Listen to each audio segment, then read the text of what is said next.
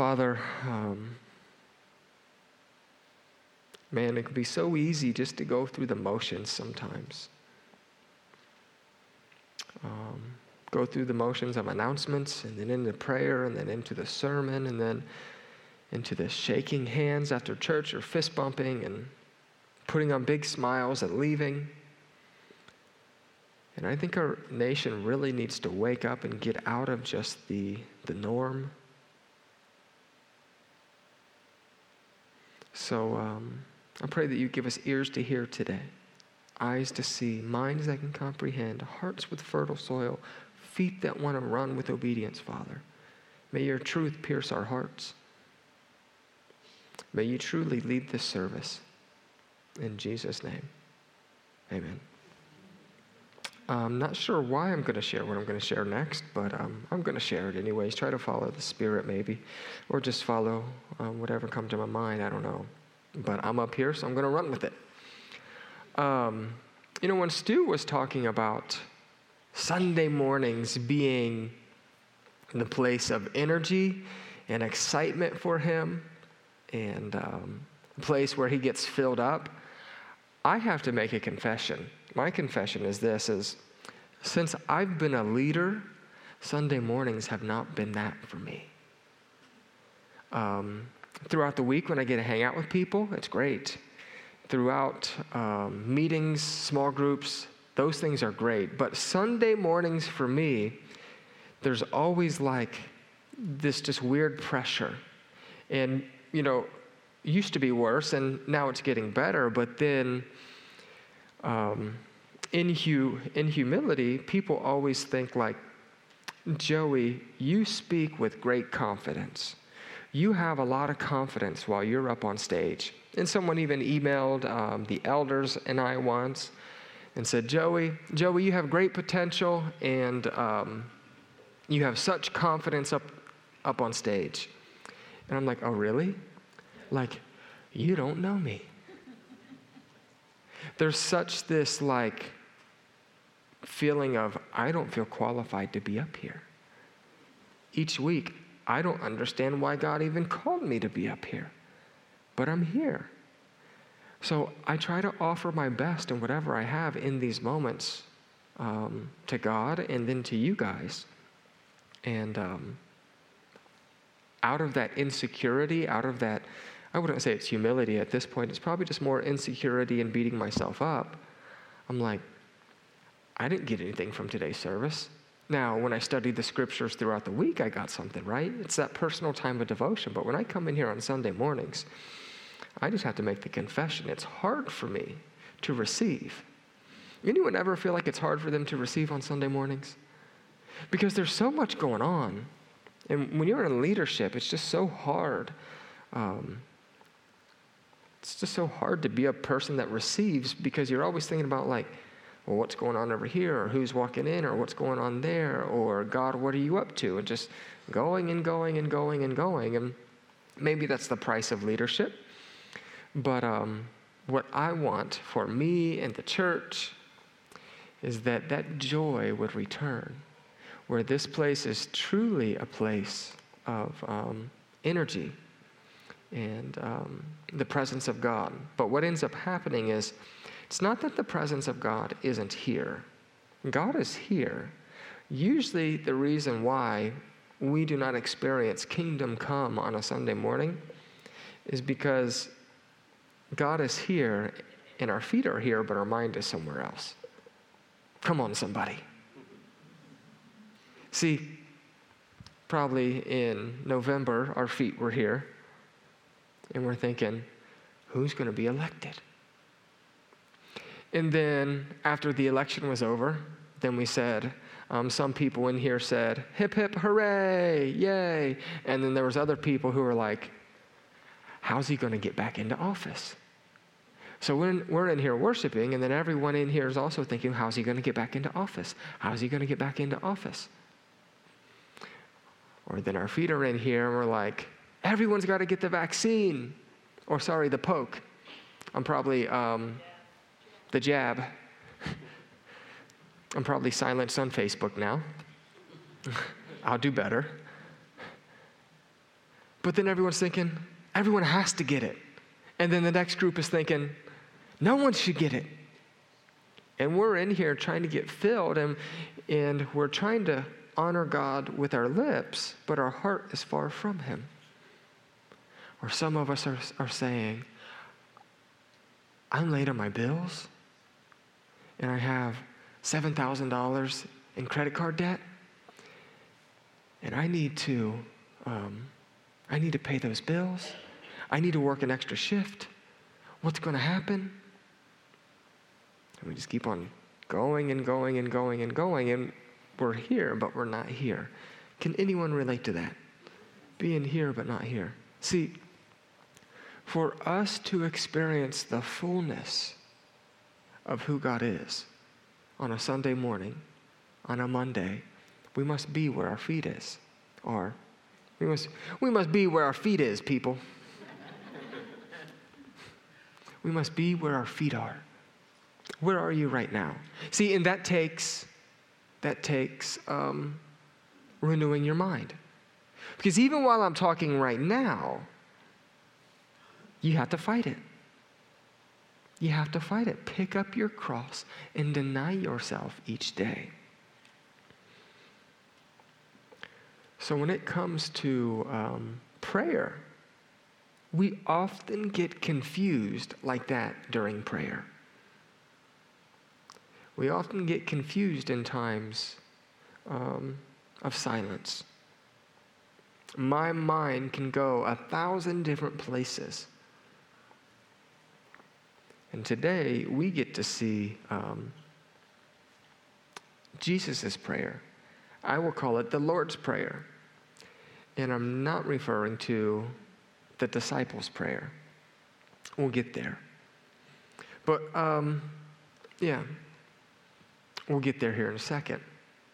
So, how do we experience Jesus all day, every day? And that's truly just to submit to Him in everything that we do. So, um, yeah, let's get into the sermon, I guess.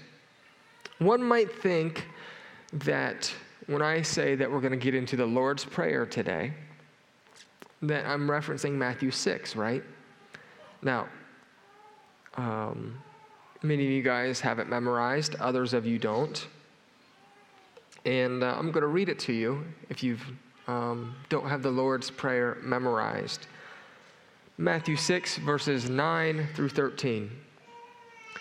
This then is how you should pray Our Father in heaven, hallowed be your name. Your kingdom come, your will be done on earth as it is in heaven. Give us today our daily bread, and forgive us our debts, as we also have forgiven our debtors. And lead us not into temptation, but deliver us from the evil one. Many of us have been told that is the Lord's Prayer. Now, actually, what that was is that is not the Lord's Prayer, that is actually what Jesus taught the disciples to pray. He said, Hey, look, this is how you should pray.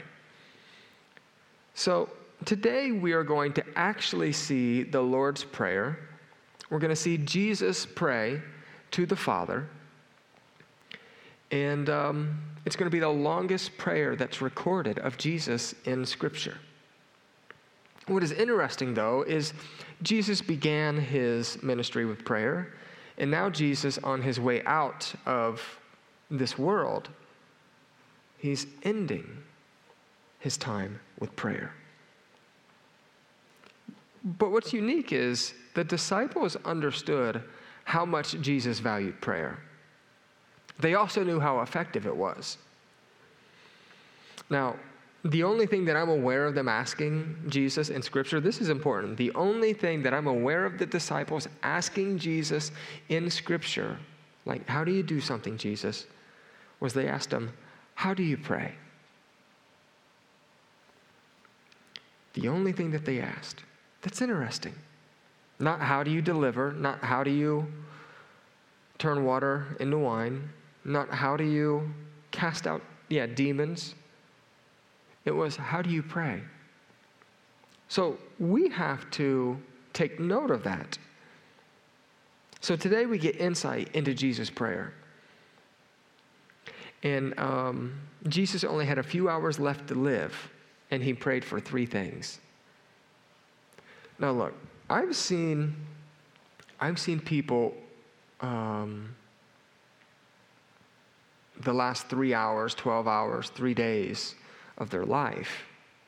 And I'll tell you what, I have met some really grouchy people that are dying. So I could ask you now, well, what would you pray for if you had three hours to live? Don't make yourself the hero. Well, I would pray that all the kids in Africa were fed. No, be honest with yourself. What would you pray? I've seen some really grouchy people on their way out, and I've seen some people at peace who have prayed similar prayers as Jesus. But there's three things that he wanted to pray for.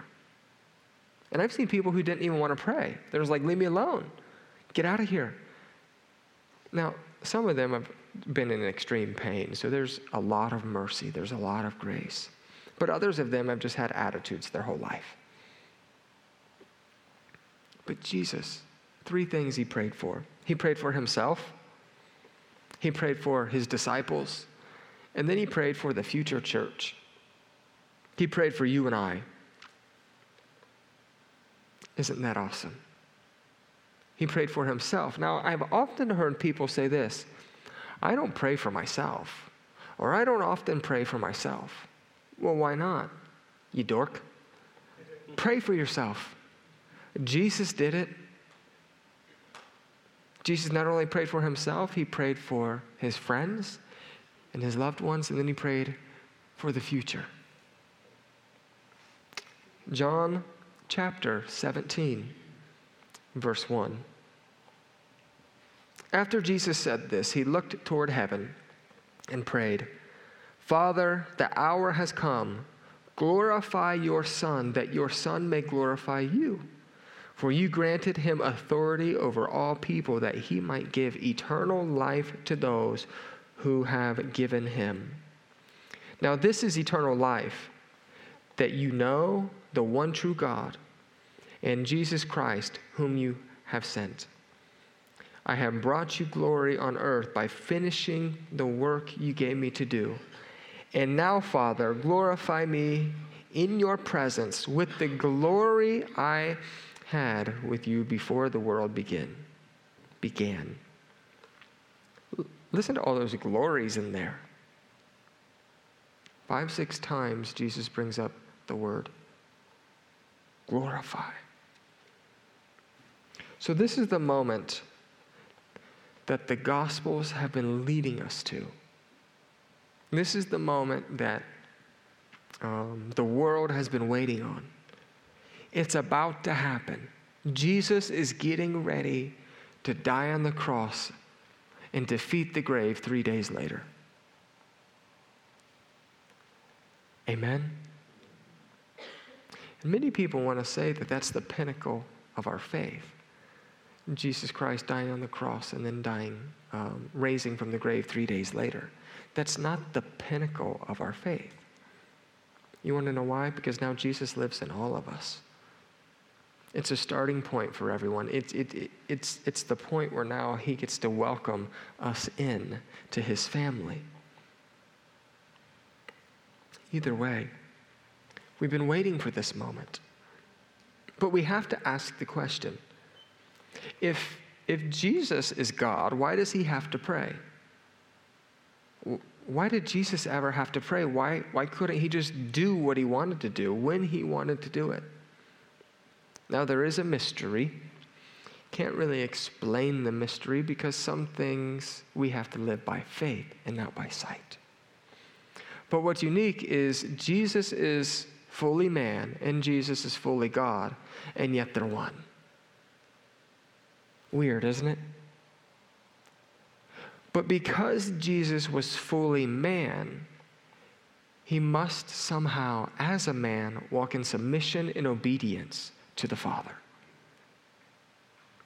So, why does he have to pray? Why does he have to pray? Because he still has to walk in complete submission. Because while on earth, he was in complete obedience to the Father. John 5 19. Maybe you guys remember this.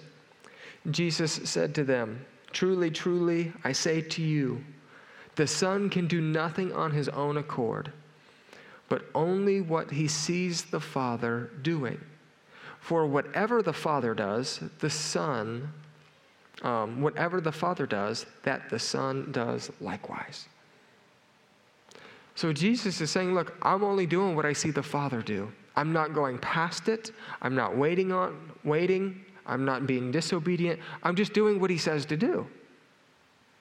So why didn't Jesus or why did Jesus have to pray? Because he was only doing what he saw the Father do. Jesus set an example of what it meant to be in complete dependence of the Father, in complete dependence on him. And this brought glory to God.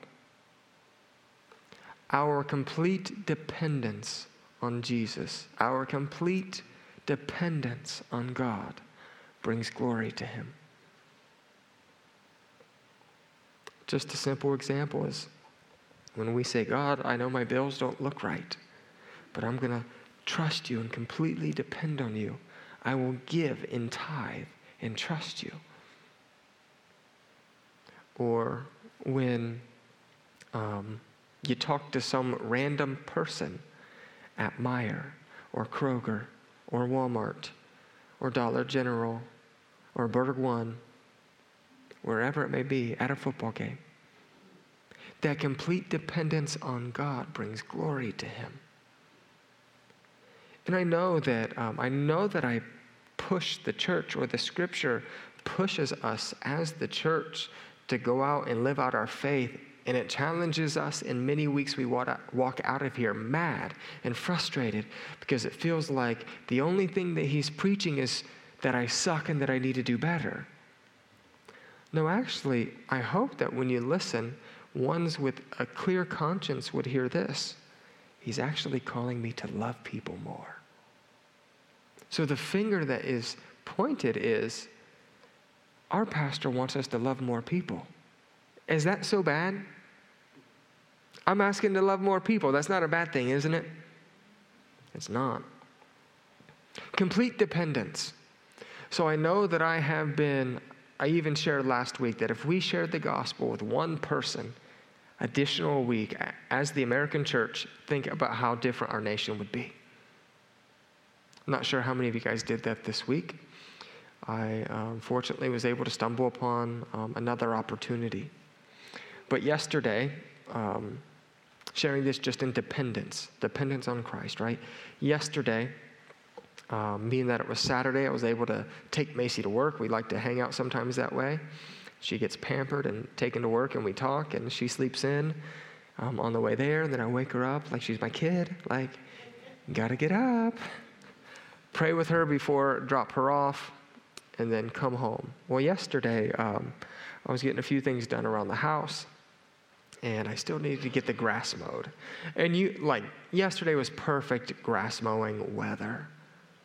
You're gonna get some sun, the vitamin D, so you can fight off the viruses. You're gonna get some nice complexion, and um, you can put your headphones on so you can ignore all the neighbors. And uh, it was just gonna be a great mowing day. Well, by the time I was getting ready to mow, I got a phone call from Bellefontaine. Well, my uncle currently has coronavirus and he's in the hospital in Bellefontaine. So I said, you know what? I need to take this phone call. I figured at first it was just going to be like a scam call. So I take the call. Hello? Didn't hear anything. So I hung up. They called right back. Hello? Didn't hear anything. So I hung up. So they called back again. And I'm like, well, surely this isn't whoever, you know, like someone with a cruise ship trying to sell me a timeshare, you know, because they called back three times in a row. So um, finally, on the third time, I heard a voice. And uh, Joey didn't recognize the voice at all. Joey, yep. Hey, he said, This is Gary, the guy that you met at uh, Kroger last week. I'm like, oh, cool. Hey, Gary, how are you? He said, Good. He said, I need a ride.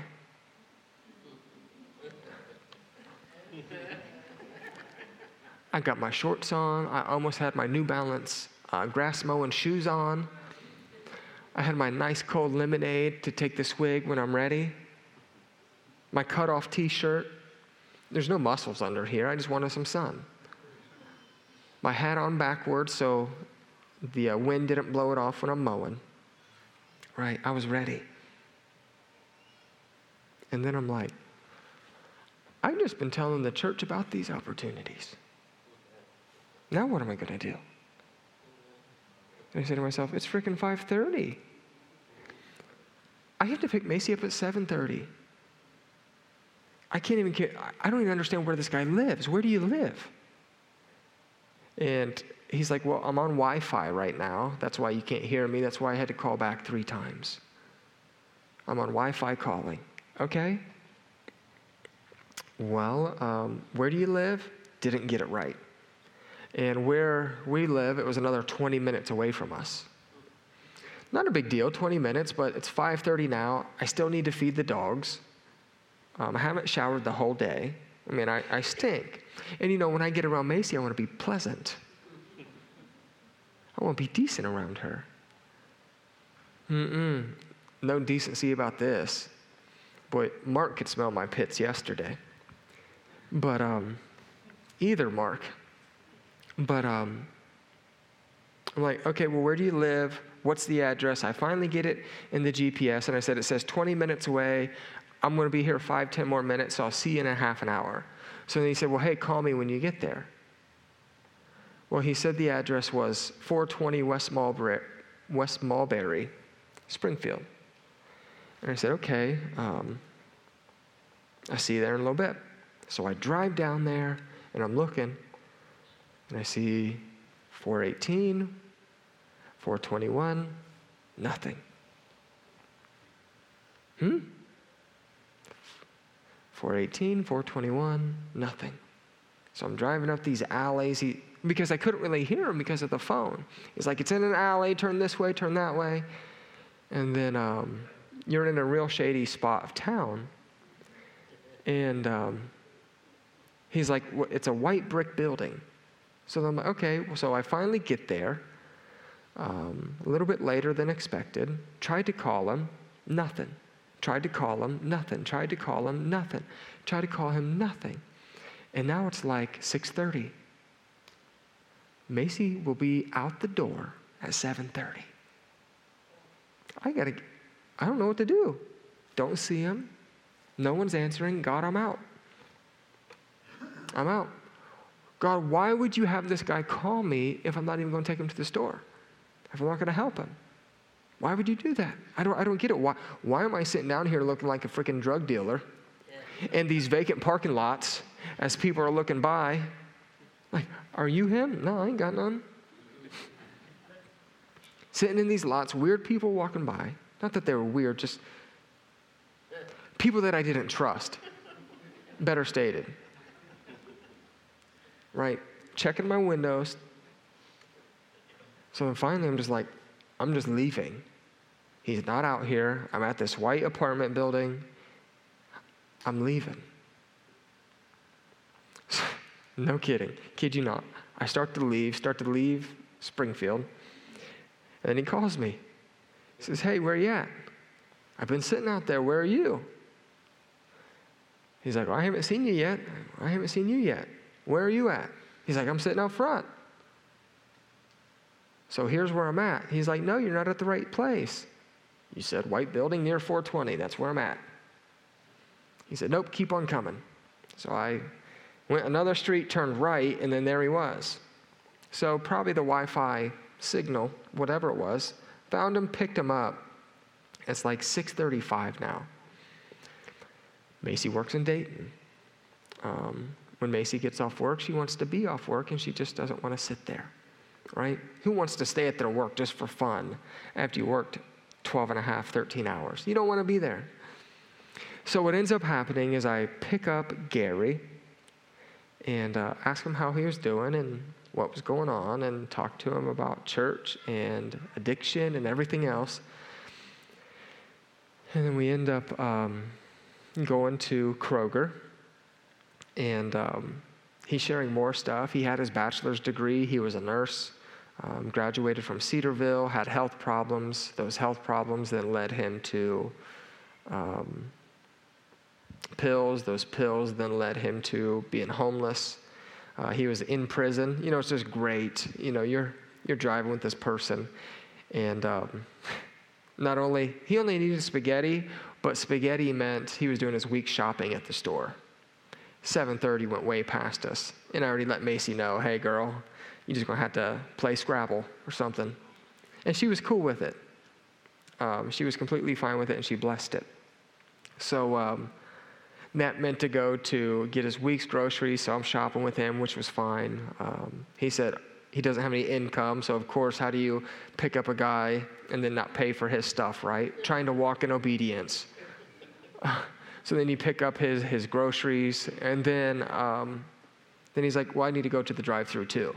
So we go to the drive through, and he, he goes inside, and this is like the shadiest, um, literally shadiest gas station in Springfield. I believe people have been shot there before.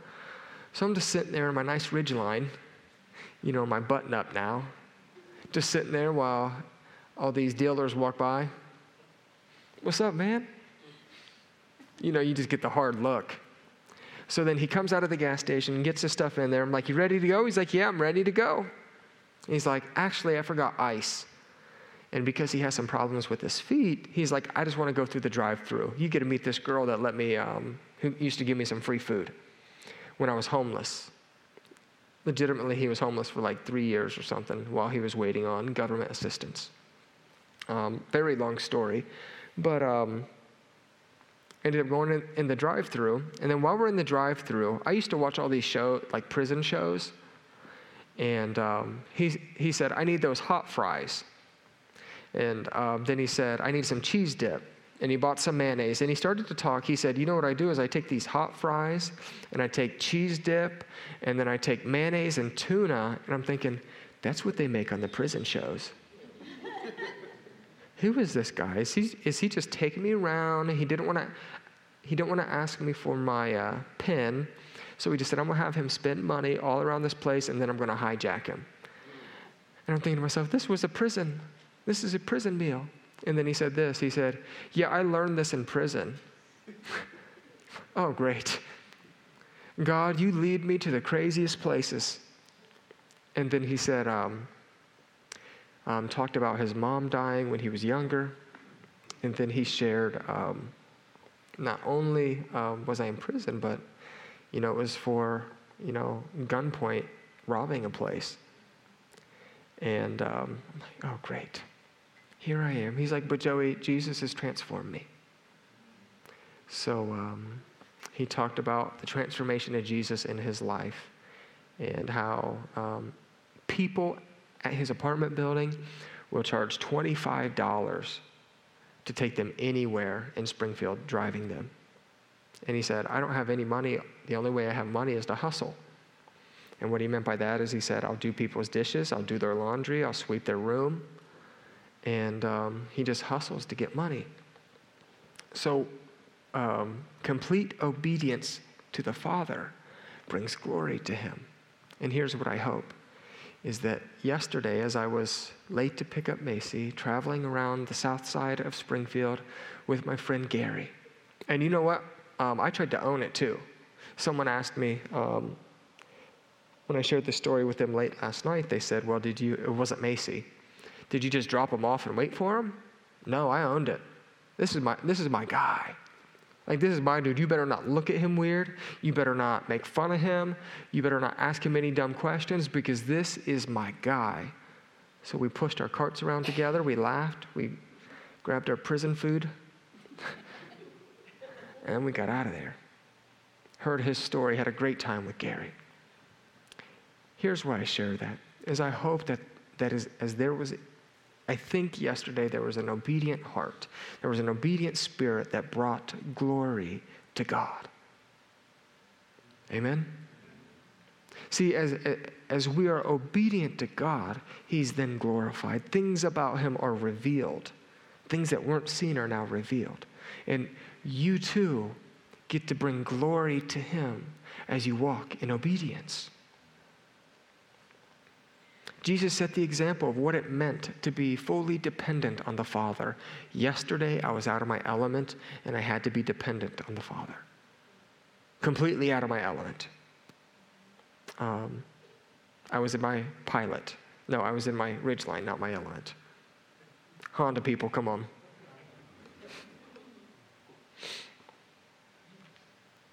So Jesus set that example to bring glory to God. And if Jesus set the example to be dependent on him and obedient on the or obedient to the Father, guess what you and I should do?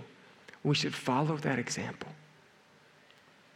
While Jesus was in his prayer, he lifted up his eyes and he prayed out loud. This is important for you and I. Not only was he obedient to him, but he lifted up his eyes and he prayed to the Father. Jesus had a posture of prayer. 1 Timothy 2:8. In every place of worship, I want men to pray with holy hands lifted up to God, free from anger and controversy.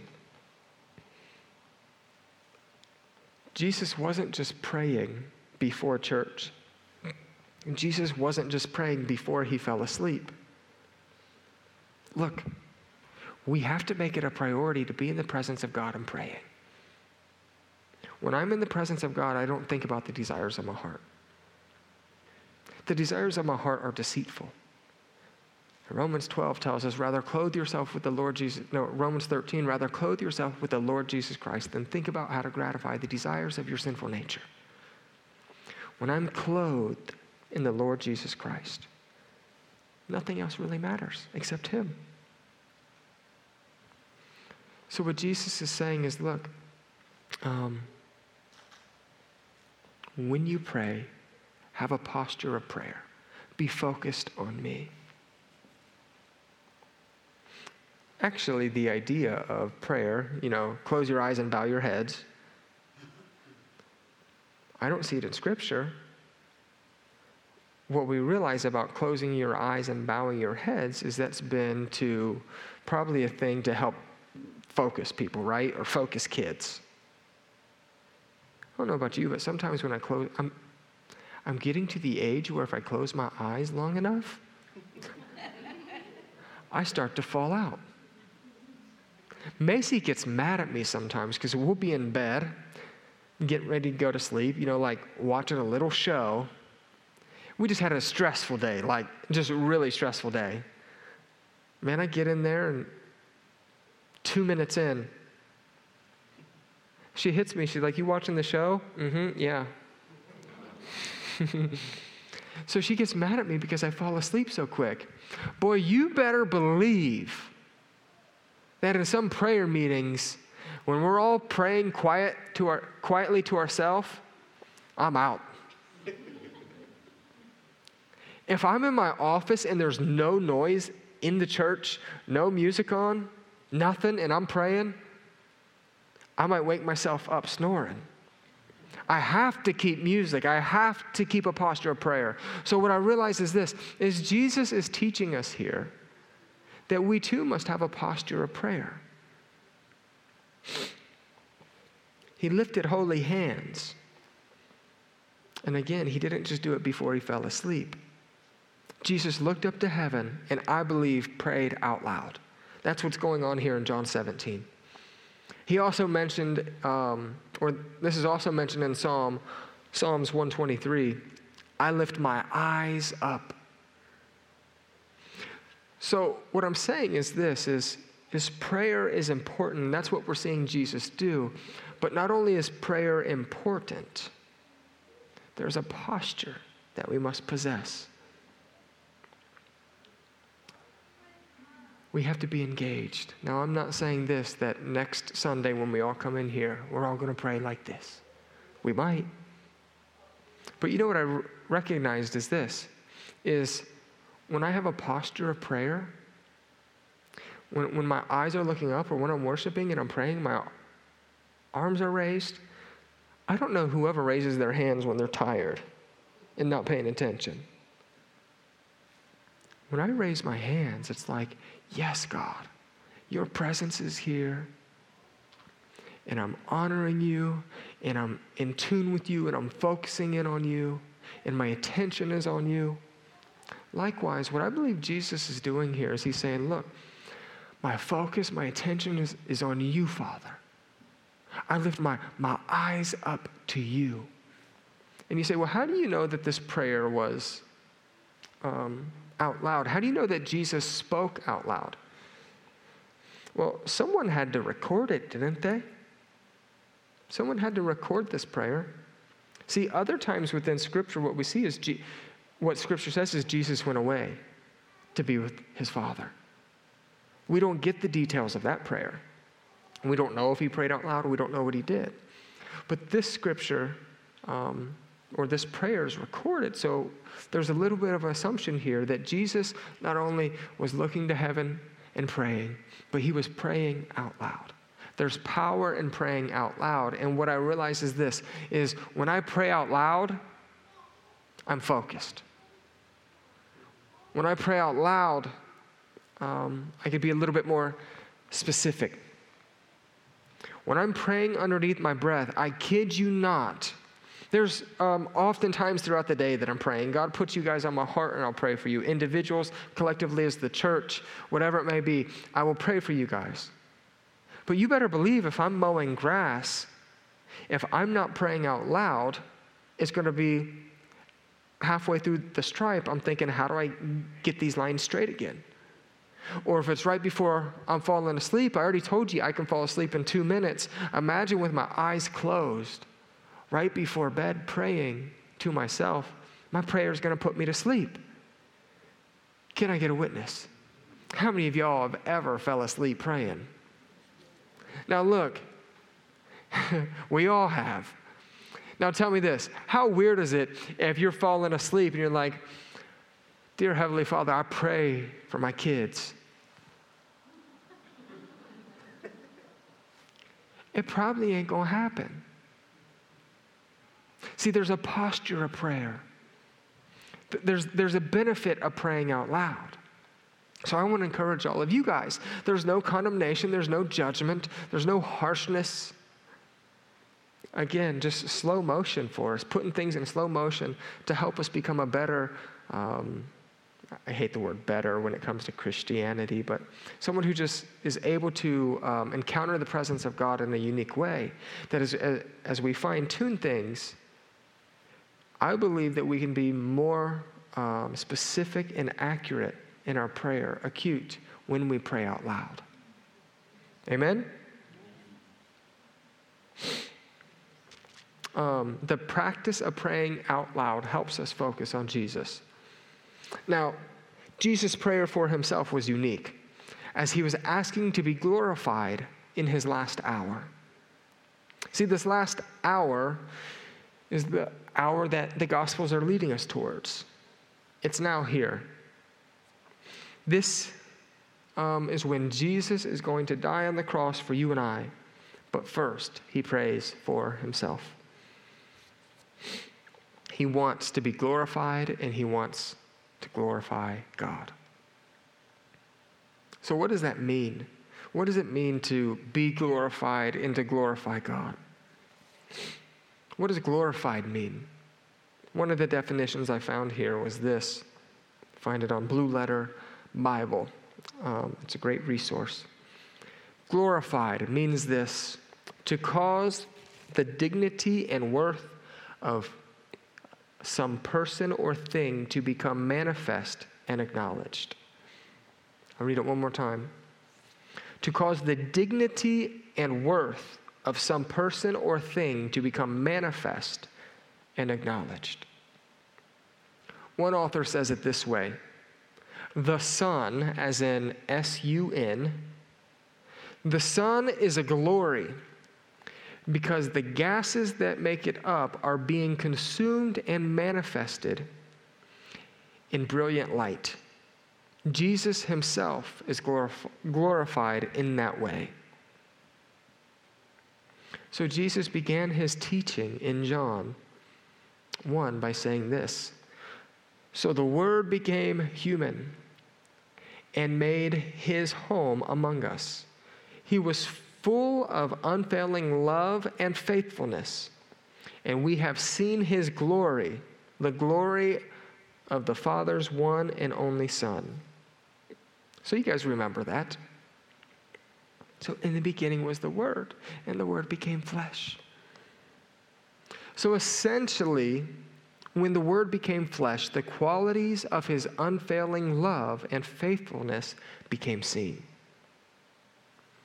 Glory, right? Are you tracking with that?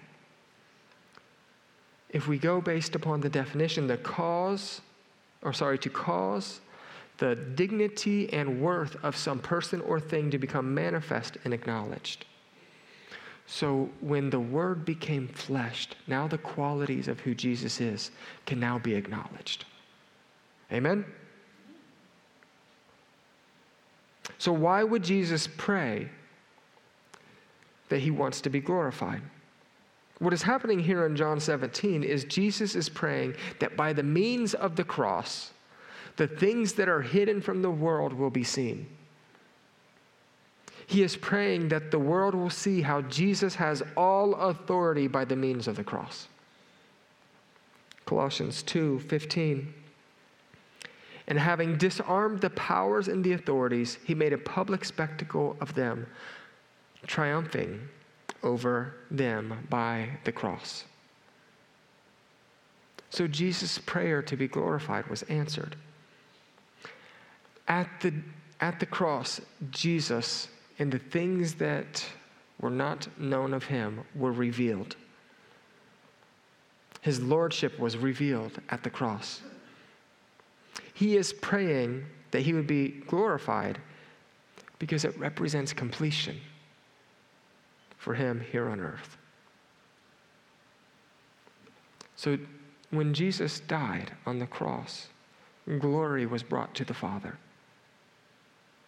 It was made known to man that he is, or he was, who he said he was. And he finishes with this he says, uh, verse 4 I have brought you glory on earth by finishing the work you have gave me to do. So Jesus also, um, his work was completed here on earth. He's finished. Now that the work is completed, he can head to heaven for the original glory that he had with the Father. So remember, Jesus left the glory of heaven to come down to earth to become nothing, to become the dirt of the earth, to die on the cross, and to raise from the grave three days later, so that his glory could be seen, so that we might be saved. And now he's leaving the earth to go be in his original glory. Um, God bless you. Amen. So he prayed for himself, and that was his prayer that he would be glorified and that the Father would be glorified through the cross. But then he prays for the disciples, and here's what he prays. Verse 6 I have revealed you to those whom you gave me out of the world. They were yours, you gave them to me, and they have obeyed your word. Now they know that everything you have given me comes from you. For I gave them the words you gave me, and they accepted them. They they knew with certainty that I came from you, and they believed that you sent me. I pray for them. I'm not praying for the world, but those you have given me, for they are yours. All I have is yours, and you, um, sorry, all I have is yours, and all you have is mine and glory has come to me through them. I will remain in the world no longer, but they are still in the world, and I am coming to you. Holy Father, protect them by the power of your name, the name you gave me, so that they may be one as we are one. While I was with them, I protected them and kept them safe by that name you gave me. None has been lost except the one doomed to destruction, so that the scripture would be fulfilled. I am coming to you now, but I say these things while I am still in the world, so that they may, um, so that they may have the full measure of my joy within them.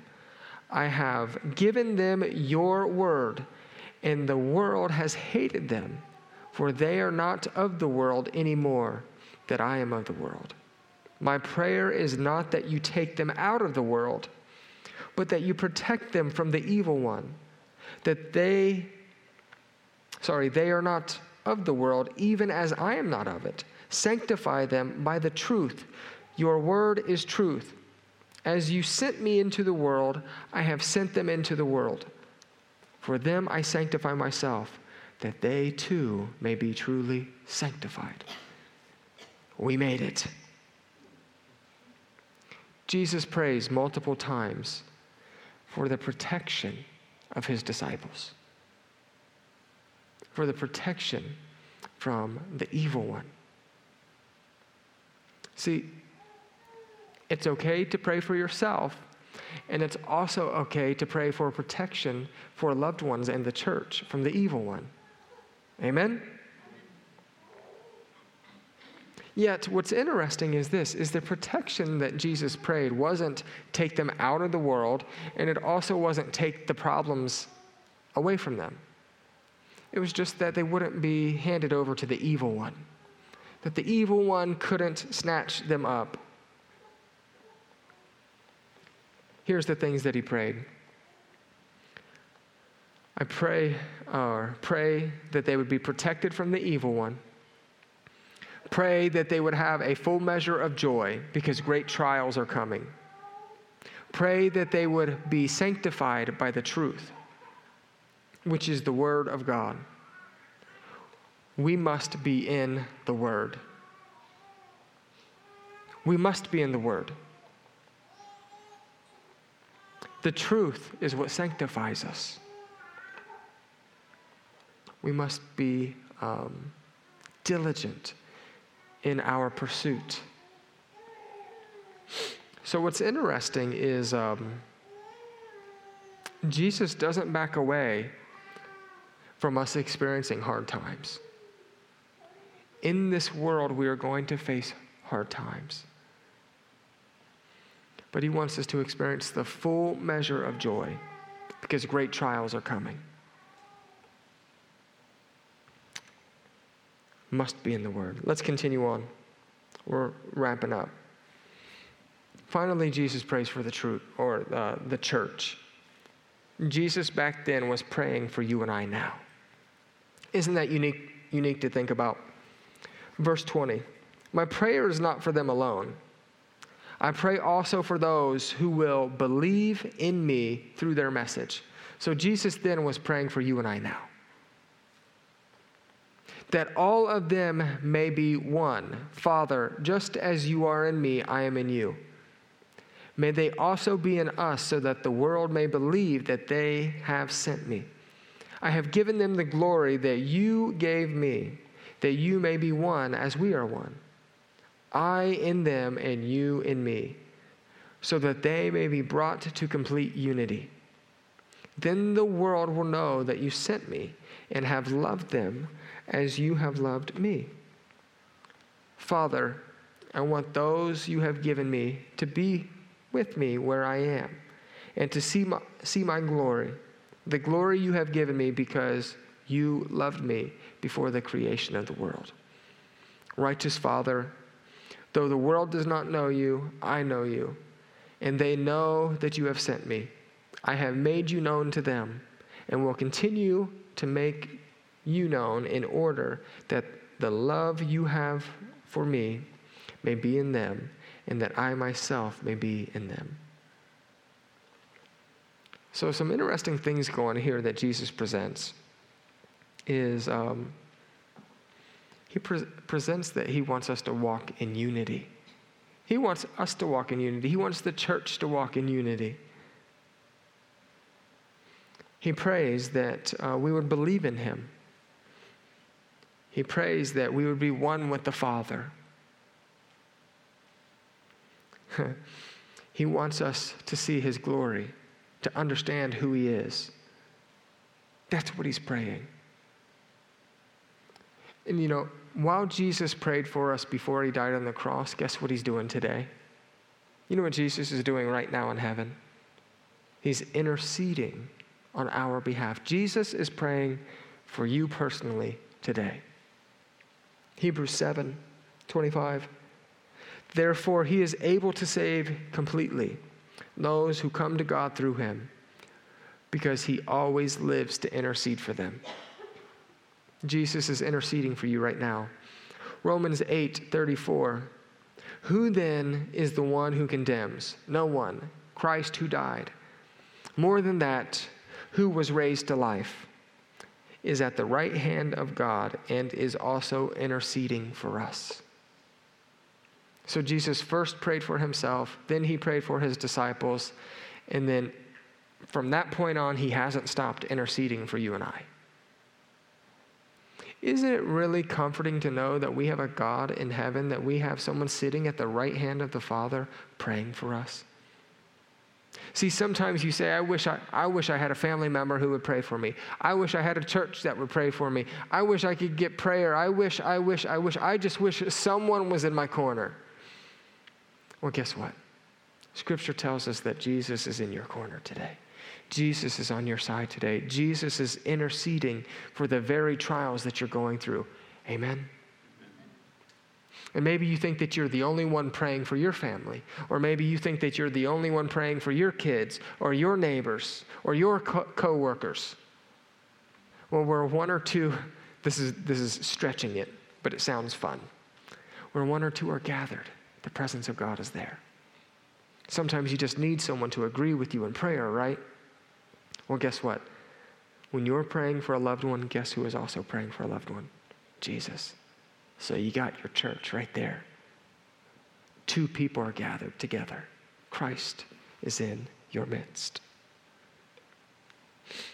So not only was Jesus praying for us, and not only is he praying for us, he also prayed that we would be united. Isn't that interesting? Um, and much of that prayer doesn't seem like it's been answered. Um, I mean, you see the apostles, they had to, uh, disputes. Paul and Barnabas had a sharp disagreement, and they ended up going their separate ways.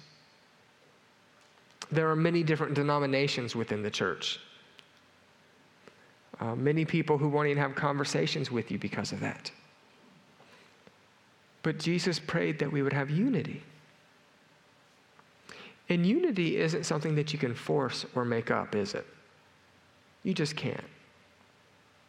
Um, we actually just need to walk in it. Why? Because we already have unity according to Scripture. Galatians 3:28 There is neither Jew nor Gentile, neither slave nor free, nor is there male or female, for you are all one in Christ. If you believe in Jesus Christ, there's already unity. Amen? Now, some of you are freaking out right now. You're saying, Are you turning into an inclusion preacher where you just accept everything and anything? Are you just conforming? Are you stretching scripture? Mm-mm. I'm not suggesting inclusion. I'm not suggesting um, conformity. I'm not even close to that. Jesus desires unity. Now, um, it is paramount that we agree upon a few things, right? To walk in unity, we still have to follow Jesus. If you're not following Jesus, then we're not walking in unity. So, following Jesus means this that you believe that Jesus was sent by God, that he left glory in heaven to come down to earth, fully as man and fully as God, a virgin birth to live a perfect life, to be murdered for you and I, raised from the grave three days later, that the only way to heaven is Jesus Christ, that if we put our faith in Him, if we believe in Him, if we confess that He's Lord over our life, if we walk in obedience to Him, then we will be saved. Amen? Now, look, that's unity. So if, if people believe those things, then I believe that you're a believer. And he says, like, you already have unity. I mean, like, have you ever been in a different state and you talk to someone and you're like, there's just something about you. Are you a Christian? And they're like, yeah, I'm a Christian. And you're like, I just, I, I just knew it. Like there was already that unity there. Anyone ever experienced that? Or even at Walmart or Kroger, you just like, there's unity. And then you talk to them and they're like, why go to this church. Oh, it's not like your church? No. That's okay. Now, look, there's a lot of disagreements. Um, there's some people wrestle with are there spiritual gifts, are there not spiritual gifts? People wrestle with is there a rapture, is there not a rapture?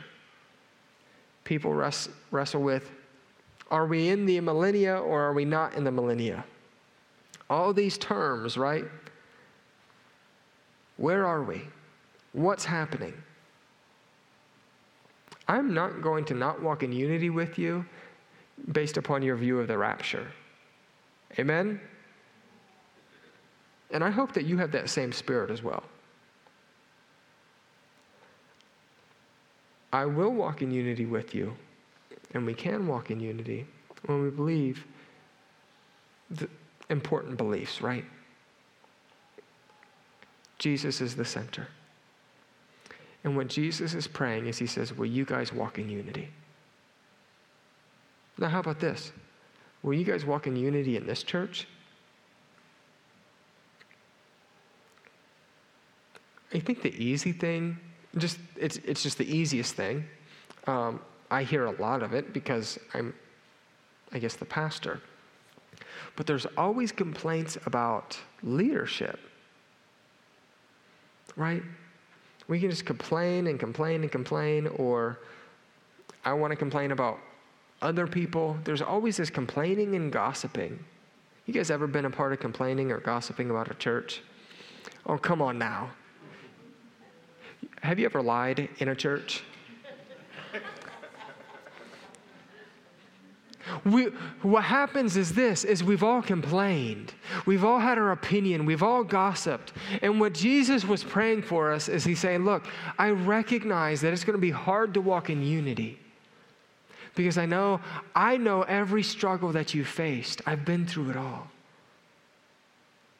He said will you walk in unity jesus desired that you and i would walk in unity that we wouldn't complain about one another, that we wouldn't point a finger at one another, that we wouldn't give our opinion about someone's qualification or lack of qualification.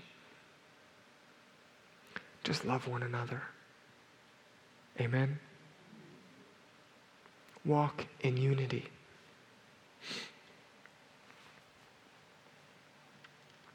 Jesus wants us to strive to keep that unity. And if there isn't unity with us, why would uh, unbelievers ever want to come? Seriously. If, if our churches are full of gossip and slander and lack of unity, why would unbelievers ever want to be here? They're going to start saying that place is a place of hypocrites. That place is full of slander. So we have to continually here at Mechanicsburg Christian Fellowship set an example of walking in unity and love for one another. Finally, the last thing that Jesus prayed for us is that we would experience Him and His glory in heaven. Father, I pray that the future church would know you, that they would experience glory in heaven. So as we wrestle through Jesus' prayer today, he gives us examples of things that we can pray for. Number one, we could pray for ourselves. Number two, we can pray for our leaders and the people around us. And number three, we can pray for the future church. Amen? And again, I'm still convicted over the fact of if we would pray more than we complain, we'd see a different world. I wish that we had um, trackers that would help us understand everything that we talk about each day. If our prayer outweighed everything else, we'd see a different world. We just would. Imagine that. If I talk um, to about all my frustrations for three hours and then never bring up prayer, probably don't care about the issue that much, do I? So I try to remember after every conversation that I hear of people having relationship issues, let's pray for them. Let's pray for them. So let's pray right now. Father, thank you that your glory has been um, manifest here on earth, that you revealed yourself to us.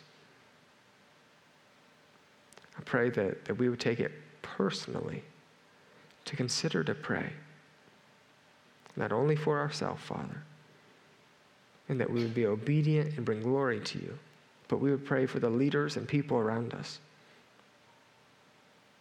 And then, Father, the future church. So, right now, Father, we pray for the future church. We pray that um, you would give them grace and mercy, that you would protect them from the evil one, the schemes of the enemy. I pray that you would give them boldness to walk out their faith. And Father, I pray for us right now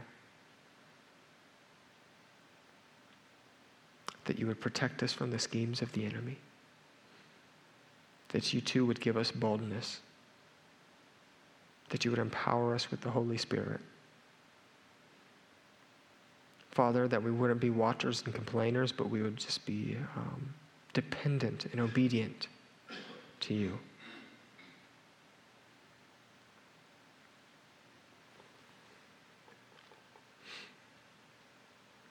I just want to leave it open real quick. Um, however, you guys want to pray. We're not looking for a testimony, not looking for a story. Just, I want to see if God's leading the church to pray for anything right now.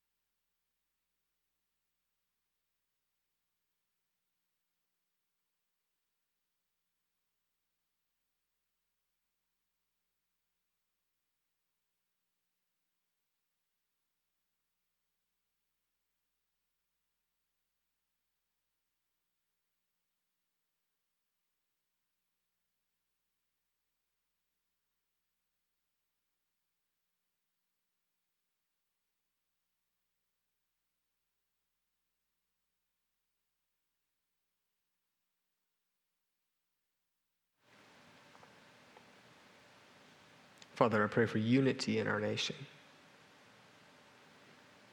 That we would walk in what you've already given us, Father. May we walk in unity.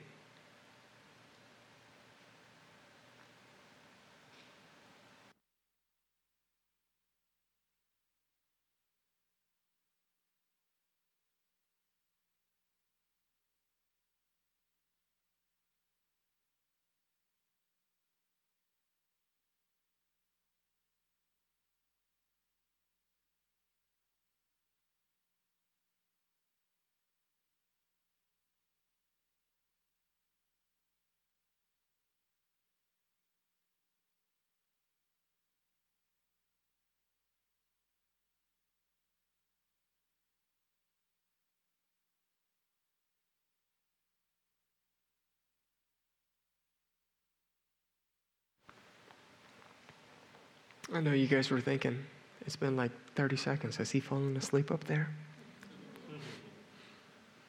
Father, we love you. um, just as a declaration with my hands lifted and my head looking to the heavens, Father. We need you. Um, lead us today. May we be in complete dependence of you. Teach us the benefits, the rewards, the intimacy that comes with praying. Help us prioritize it and focus in this week. In Jesus' name, amen. One of the important things to do is sometimes you just document your prayers. And when you pray, be specific. If, if I ask God to change the world, I don't know if He answered that prayer or not, right? But if I say, God, I pray that uh, you provide us a way to impact Mechanicsburg High School, we can tell if He's answered that prayer or not.